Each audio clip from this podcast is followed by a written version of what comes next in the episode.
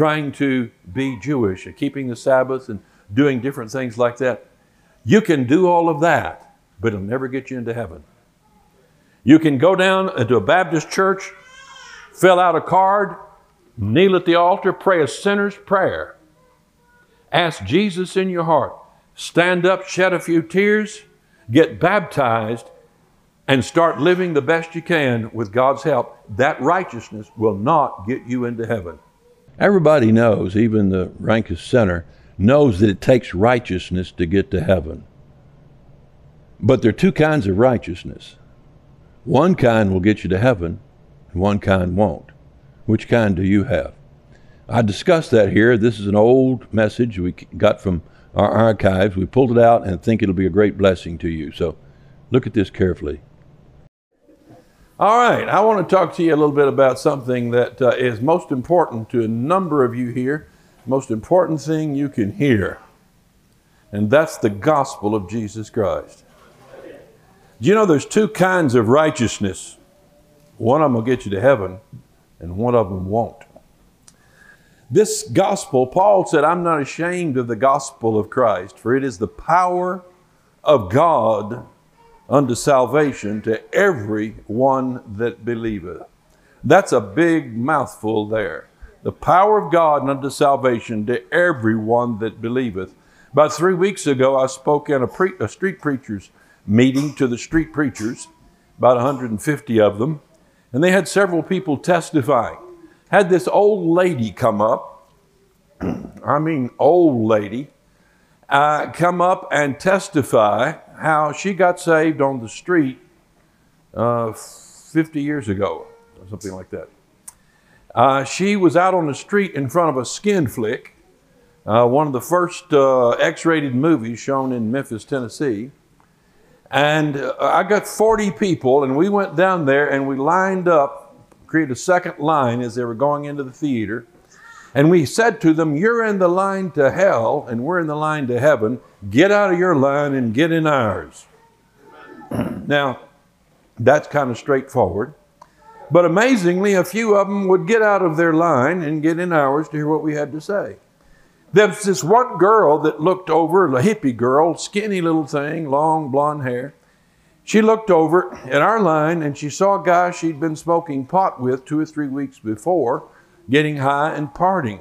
She said, What are you doing in the line to heaven? And he said, Come over and I'll tell you. Two weeks earlier, he was at the Memphis Fair, the fall fair, where we had a booth set up giving people the gospel with 400 professions of faith. He was just one of them that we, you know, just one out of 400. And so he had hung around with us for the last couple of weeks and was there with us in the street preaching. She recognized him. She got out of her line into our line. She heard the gospel. I talked with her, a couple other people talked with her, and she got born again. You say, but can you, can you get born again just on the street in 20 minutes of conversation? Well, it's still working some 50 years later. She went home, told her husband, who sent her down there to get her wired, because he'd seen it the night before. And when she walked in, he looked at her and said, What happened to you? And she said, I met a man. He said, I knew it was going to happen. and she said, His name is Jesus, and he changed my life. And over the next several months, her husband got saved, her brother got saved, her mother, her father, her sister, uh, sister in law. Actually, there came to be nearly 40 people in her family, in her circle, who came to know Christ in the next year. That's the power of God to change a life. I remember when uh, I, before I got married, I uh, built a kayak uh, 16 feet long out of three quarter inch sticks and canvas. And it, it was just, it weighed about 15 pounds, the whole thing. I put a rudder on it and a sail and some lee boards to stabilize it, put it in the Mississippi River about two o'clock in the afternoon, and a friend of mine, a guy in the military, and I got in it with 300 pounds of gear and headed down the Mississippi River. Now, it was in the fall, long about early October, I guess. And uh, as we got uh, out in that water, I, it's like this thing swallowing us up, this gigantic mile wide Mississippi River, running 11 mile an hour current. And uh, we got ready to stop for the first night. I saw the sun to go down. I said, we better get ready to stop. But you know, you're, you're half mile out and you, you just don't land the next 10 or 15 minutes. It takes an hour and a half. It was nearly dark and we were coming in to some rock pilings there and riffraff they call it, and moving 11 miles an hour, you just don't stop a kayak and get out of it. We'd never, that was our test run.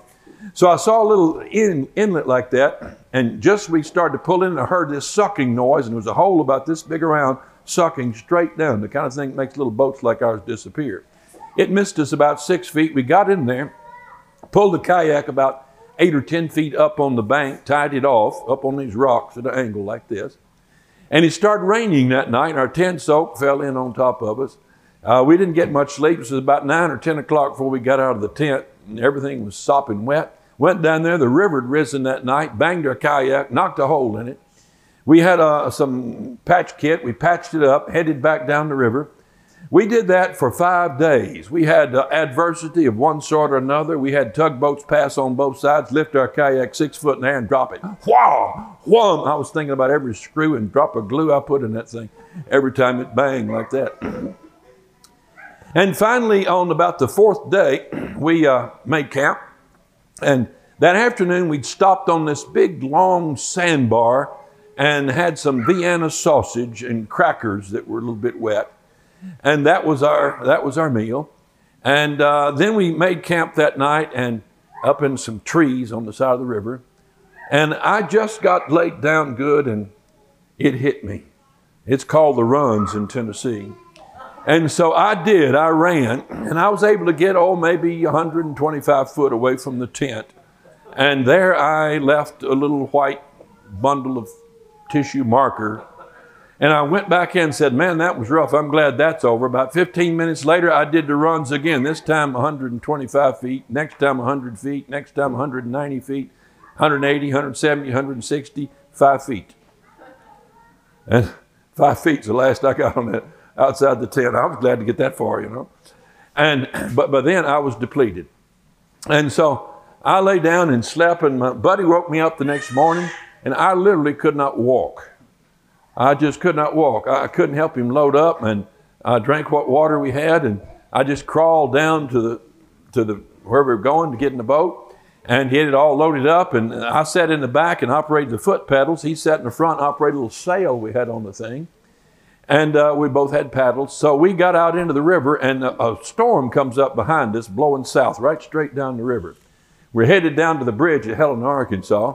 That storm picked up. We put that sail out, and I mean, we were slapping the water. We must 11 miles an hour current, probably get another 10 miles an hour. So I mean, we were just flying. We started chasing ducks and stuff. We, we were going down through there, and I got to feeling a little better. And uh, so about six hours later, we saw the Helena, Arkansas bridge. Man, we never so glad to see anything in my life.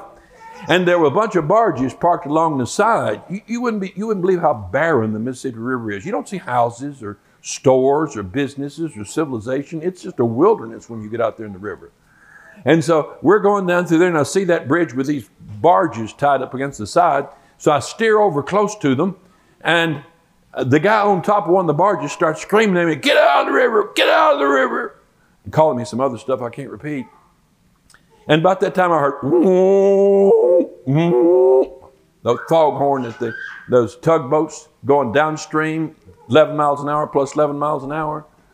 And the, the passage was between the pier of the bridge and the barges where he had to go. That's where the channel was, and that's where we were. And he was coming down on us fast and hard. So I didn't wait. I just I saw these two barges end to end tied up. I told him when I tell you to paddle hard. I cut the rudder real hard on that thing. We both began to paddle just as hard as we could, and we slipped in right between the where those two barges come together like this, and just got just back uh, almost around it when the waves of that passing tugboat uh, and 40 barges tied to it uh, hit us. We pulled around behind it, maybe six or eight feet between it and the, and the shore, rocks there. And so we climbed out, and the guy said, "You can't, you can't get out here. This is not a public site." I said, "It is today. This as far as I'm going." And uh, so uh, we, uh, we carried our kayak up the hill and up into their parking lot up there. And so uh, we said, let's go down to the uh, go down to the store and call someone to come pick us up. So we asked him. He says about two blocks down, you'll find a business. So back then, no cell phones or anything. So we climbed to the top of the hill and started to walk. And here's this guy standing on the side of the road hitchhiking, a hippie back in those days, you know. And I said, Man, have you, have you ever heard about Jesus Christ? You know who he is? He said, Where'd you come from? I said, We just came from the river. His face got pale. He said, You came out of the river? How? I said, A boat. We came down the boat, got out of the river. I said, I wish I had a Bible. I could tell you, show you something. He goes in his duffel bag and he pulls out a Bible. He said, An old lady gave me this two nights ago in St. Louis. She said, Somebody be coming to tell me about Jesus. And last night I had a dream that somebody came out of the river to tell me about Jesus. He said, I want to hear what you got to say. I gave him the gospel. In about 10 minutes, he starts crying and rocking. We're sitting on the side of the road. So I start crying, but I couldn't rock. I just jumped up and run up down the road this way, run back that way, went down the bank, came back up, shouting hallelujah. Now that guy got saved. He got born again. And we went down to make a phone call. We came back. He was gone. Uh, I got to thinking about that, how God's in charge of everything. We left Memphis five days earlier. We had adversity that stopped us. We had different difficulties and problems. Then we had, we must have gotten behind schedule. God sent a great north wind, came pushing us down the river at full speed. And we'd have gone past those barges. We wouldn't have tried to land between them. But here comes this barge, uh, which left sometime uh, last night up in St. Louis or somewhere, and he's coming down the river, you know. And all that puts us right there, and this guy's hitchhiking, no one picks him up. He's there at the right five minute interval when we show up. And God had already started it two days ago with an old lady in St. Louis and a dream that night. You know what I learned right there? I learned God's in charge. Now, it doesn't always happen that uh, distinctly, but I just it stood out with me how easy God can save people. I remember I was uh, about, uh, Deb and I had just been married, and I had a big black bushy beard, and uh, I wore uh, old dirty t shirts that usually left my belly button showing because I couldn't get them long enough, and had on some cut off blue jeans and worn out tennis shoes. We lived in an old rental house, didn't have any insulation, and just next door to it was a house full of hippies. There was about eight or ten of them lived there, and they shacked up together. And so I heard them over there partying one afternoon. So I walked over and walked into the house where they were. And one of them said, Hey, man, it's cool. You want, you want a joint? I said, No, I already got something. He said, That's great. That's great, you know. And so he's standing up and he's making this lecture about politics or religion or something. I forget, don't remember what it was, but he's people get high like that on pot and other things. They just they, they feel intellectually exalted and they feel in touch spiritually. And so they just like to expound on great, great deep truths and they think they're making sense, you know. And so he, he talked, and I sat down there. There was two girls that were in the conversation. Some others were back in the other rooms doing different things. And I just sat there and listened to him for about 20 minutes, didn't say a word. After about 20 minutes, he said, What do you think? And I stood up. I said, Well, I've been listening to you for 20 minutes. Uh, sit down and I'll tell you what I think. Yeah, okay, cool, man. So he sat down, and I told him the story that I'm going to tell you. I just told it to him simply. I never told him he was lost. I never told him he needed to get saved. I never told him he needed to be born again. I just told him the story of Jesus. I told him the beautiful story of God creating everything because he wanted to fellowship. He wanted sons and daughters. He wanted family and friends. He wanted his table to be graced with people he could communicate. God wanted children. God loves children. Suffer the little children to come unto me and forbid them not, for such is the kingdom. And so God wanted to create something like himself, and he did. He took his own image and he made something like him, something that looked like him, talked, smelled, touched, felt, and saw like he does. Something that was on a finite level, scale of what was infinite in his attributes. So God created that first couple and he invented the male female relationship, told them to be fruitful, multiply. God had great plans. Put them in a garden, planted a garden eastward in Eden, uh, told, said to no man to till the land. So God placed them there to take care of this garden, and God trusted them. He had faith in them. He trusted them with a free will. He trusted them with the ability to choose. And in order to give meaning to that ability to choose, not being any choices available to them, God gave them one choice. One thing that they could make a decision about, and that is don't eat of this tree. Don't eat of it. And the day you do, you'll die. That's all. Everything else was okay in the universe. Everything else, they could take anything they wanted, they could have anything, they could build anything, grow anything, eat anything, they could have their relationship together between them. They couldn't commit adultery or fornication. I mean, it was just the two of them living in a paradise. Of course, the hippies at this point said, That's cool, man. Yeah, two naked people living in a garden together, raising organic vegetables. I can get into that. You're not supposed to laugh at that. You're not old enough. and so I told them about that. And then I told them how that though God had faith in them, they lost their faith in God. He told them not to touch it, not to eat of it, rather, and they chose to eat of it. Satan came along, that evil one, the darkness came in, and the darkness encompassed them and told them that God was holding something back. That there was an opportunity for them to know good and evil like the gods do and that this tree was good for food, pleasant to the eyes, would make you wise. And see, Eve didn't want to do anything sinful, she just wanted to be smarter. She didn't want to do anything sinful, she just wanted to see things that were pleasant to the eyes. It's just something that tasted good. All very positive motivations. In fact, God created all those motivations and put them in Eve. He made her with a desire to see things pleasant, as we all do today. He made her with a desire to eat to taste things that are good as we do today. And He made her with a desire to grow in wisdom and to know and learn, which is what makes us invent and create. These were all good drives, but the devil gave her an opportunity to exercise those drives out of faith with God. That was the sin. Not the things she did, but that she got out of faith with God in the act of doing them. She did them out of order at the wrong time in the wrong place. And when she did, she gave it to her husband, he ate, and both of them had something die inside of them. Something that just wilted. Because up till then, the Spirit of God had abided with their spirit. And now they were lonely because the Spirit of God had departed. And now, without God's fellowship or communion, Late in the day, as God would come and walk with them, they hid from Him because they didn't have faith in Him anymore. And then I went on to tell them how the flood came and God destroyed the earth, and, and the God, uh, through prophets, predicted the coming of someone who would set all this straight. And then I told about how Jesus came, how He loved, how He died, how He bore our sins on His body, and how he was buried and raised from the dead and overcame sin and death.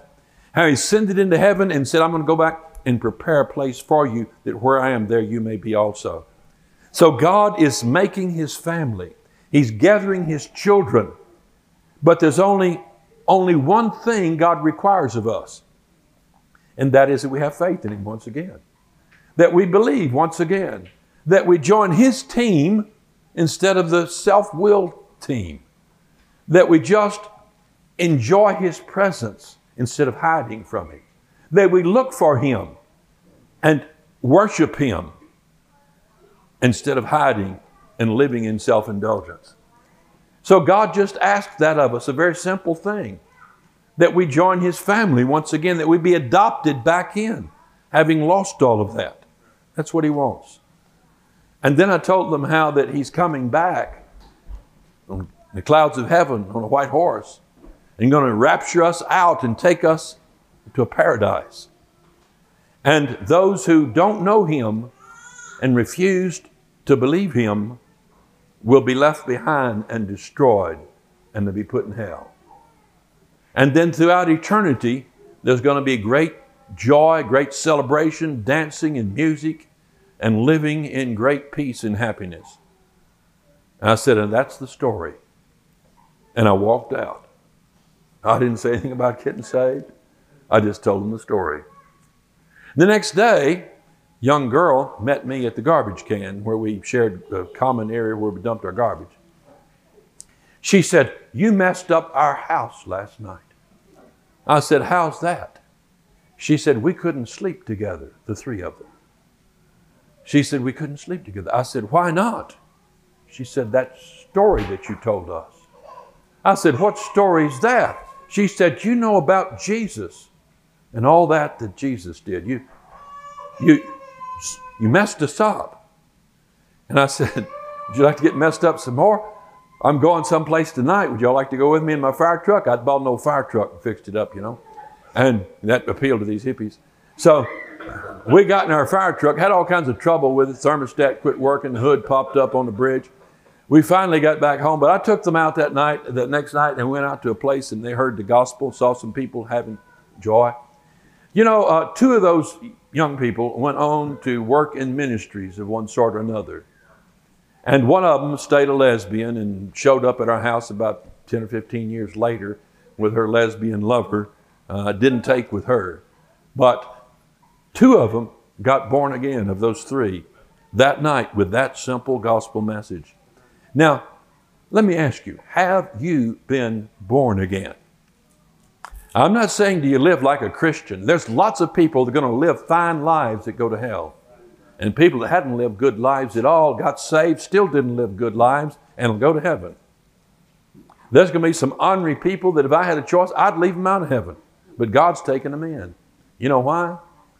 Because they reestablished a relationship of faith with God Weak in the flesh they may have been, but they loved God and loved holiness.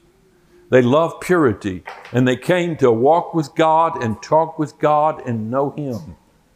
Lives never got real clean. They'd have been shunned in an Amish community. They'd have been kicked out of a Baptist church, but they died and went to heaven because something happened in their heart and soul that God loved.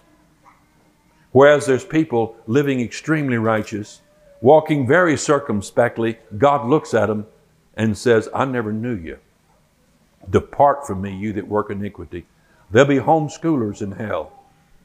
There'll be homeschool parents in hell. And there will be street people in rescue missions and living in homeless shelters that'll have the first place in heaven. You see, man looks on the outward, God looks on the inward. So, what is your inward part? Paul said this, and be found in him in that day, not having my own righteousness, which is of the law, but that which is through the faith of Jesus Christ. So, there's two kinds of righteousness. One is the kind that you perform, that you do. Let me illustrate it this way. I've got a glove here. Let me pick up this glove. See, my work glove is my welding glove right here. So I say to this welding glove, pick up that tool. Nothing. Pick up the tool, nothing. Now that's, that's you and I trying to be spiritual, trying to do the right thing. So, Roman Catholics teach that the way you get saved is that as a hand goes in the glove, You've got to have God come inside of you and give you strength to pick up the tools. So, through communion and confession and other things that you do in the Catholic Church, you receive grace of God inside to empower you to live the Christian life, which God then sees you living that Christian life and says, Look, he has quit smoking. Look, he's quit watching pornography. Look, he's done all kinds of things He's got, he's living the Christian life. I'm going to take him to heaven. That kind of righteousness won't get you into heaven. The kind of righteousness where you pray, God, please help me to overcome this. And you get the help, that won't get you to heaven. The kind of righteousness where you say, God, I'm sorry for my sins. I, I really want to stop this. Help me. And you join with a church or a group of people, and you learn some basic principles of life, and you start living good and walking right and, and confessing your sins, and you get baptized, and you join a church, start reading your Bible and praying.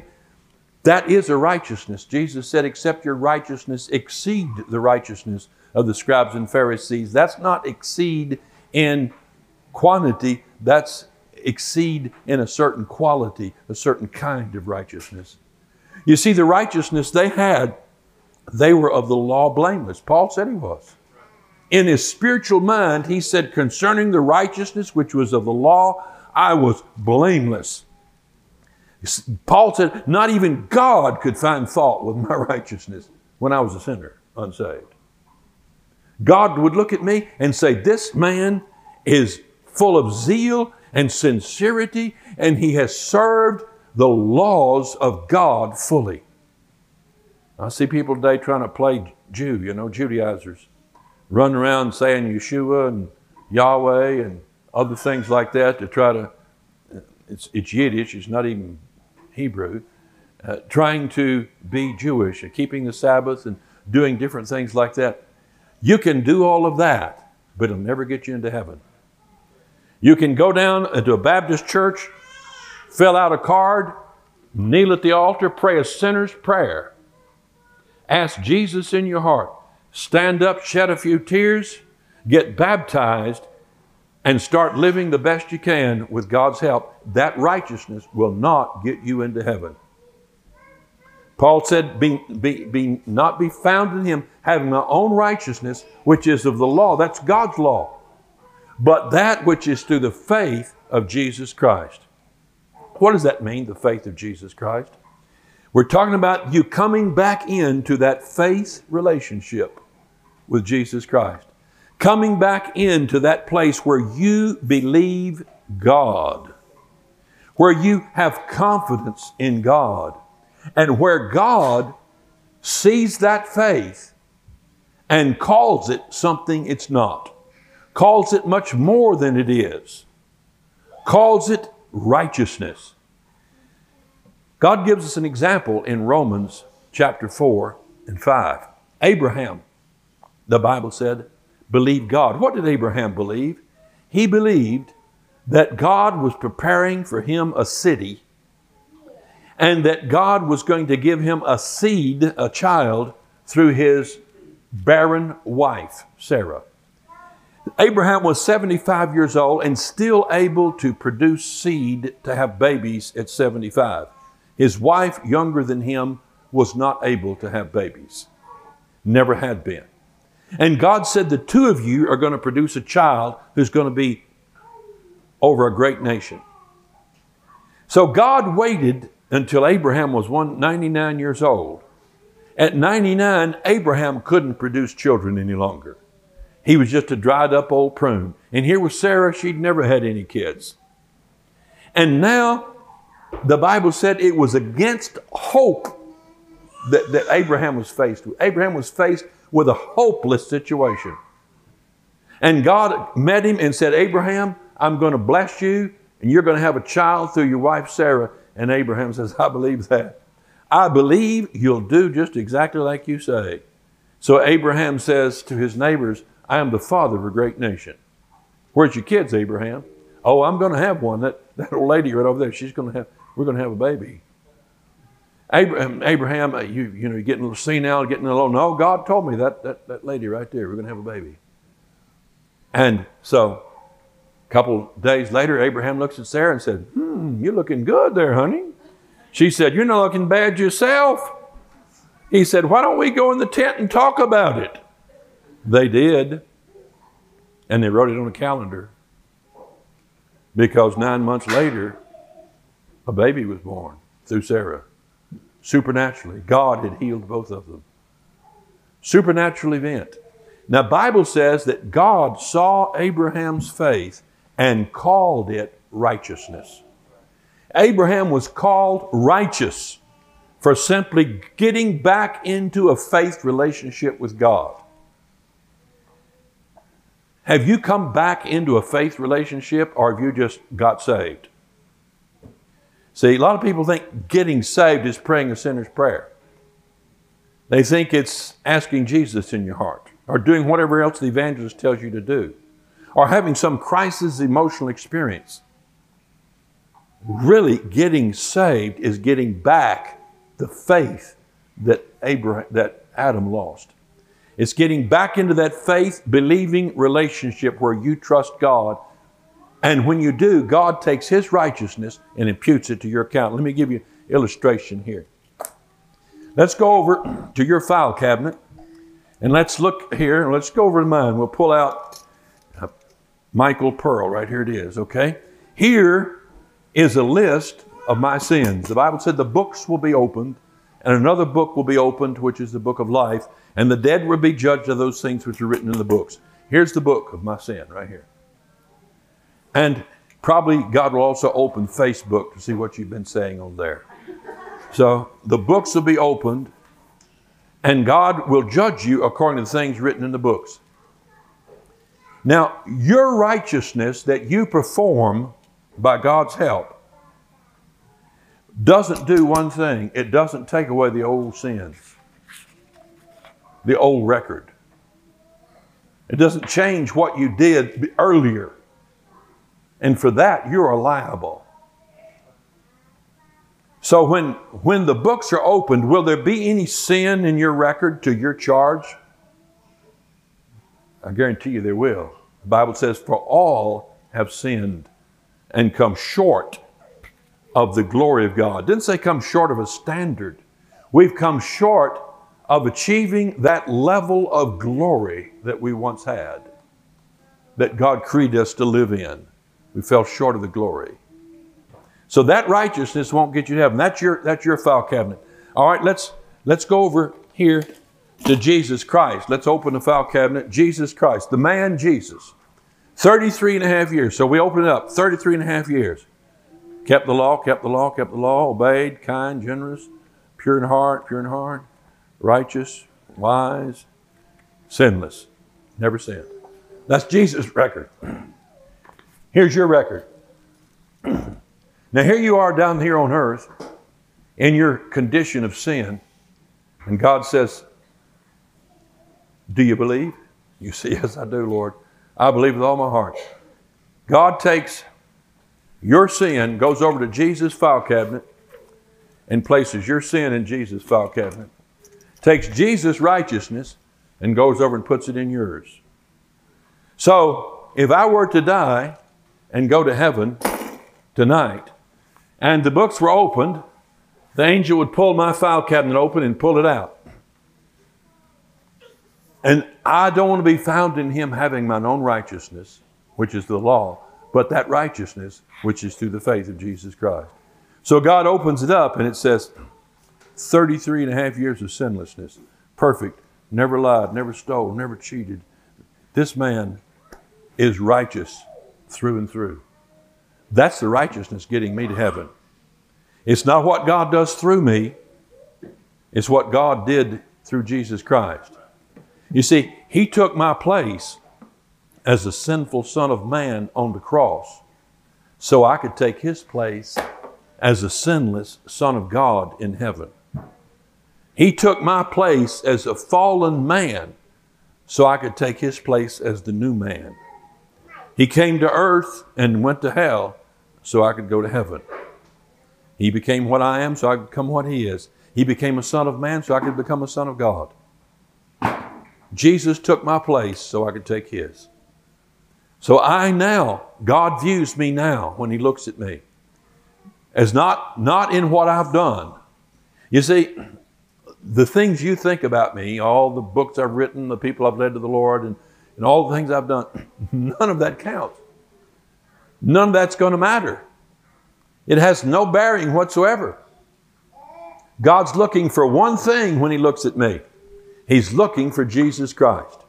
He's looking to see if that righteousness of God is upon me because I am believing God through Jesus Christ. That's all he's looking at. Because my righteousness is like this, and his righteousness is infinite. Mine is so weak and pathetic what I've done, who I am, compared to what I should be and could be, compared to what a perfect man is like. So I'm not getting into heaven on all my confessions and all my prayers and my baptism, my church membership, all my books written, and 2,000 hours I spent in prison winning people to Christ, and hundreds of hours I spent on the street, and thousands of military guys I led to the Lord and baptized in the river. None of that God's looking at. That is something any idiot could do that could open his mouth and speak the message of Jesus Christ.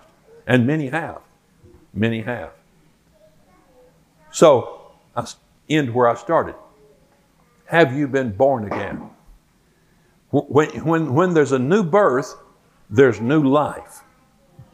And when there's new life, there's speech, learning to speak.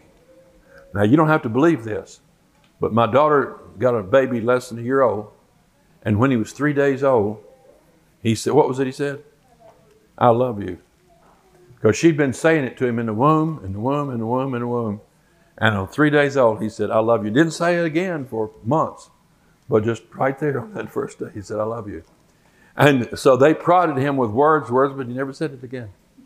Now, my, my sister, when she was about four months old, said cock a doodle doo in church. Everybody heard it. She's facing backwards. And us kids always say to her, cock a doodle doo, cock a doodle doo.